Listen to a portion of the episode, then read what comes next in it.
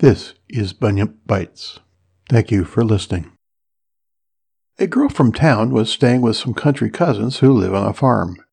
On the night of her arrival, she found to her mortification that she was ignorant of all sorts of things connected with farm life, which to her country cousins are matters of everyday knowledge. She fancies they seem amused at her ignorance.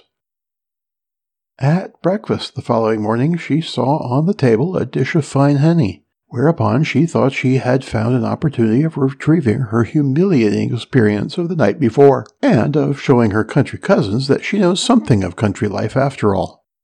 So, looking at the dish of honey, she said carelessly, Ah, I see you keep a bee.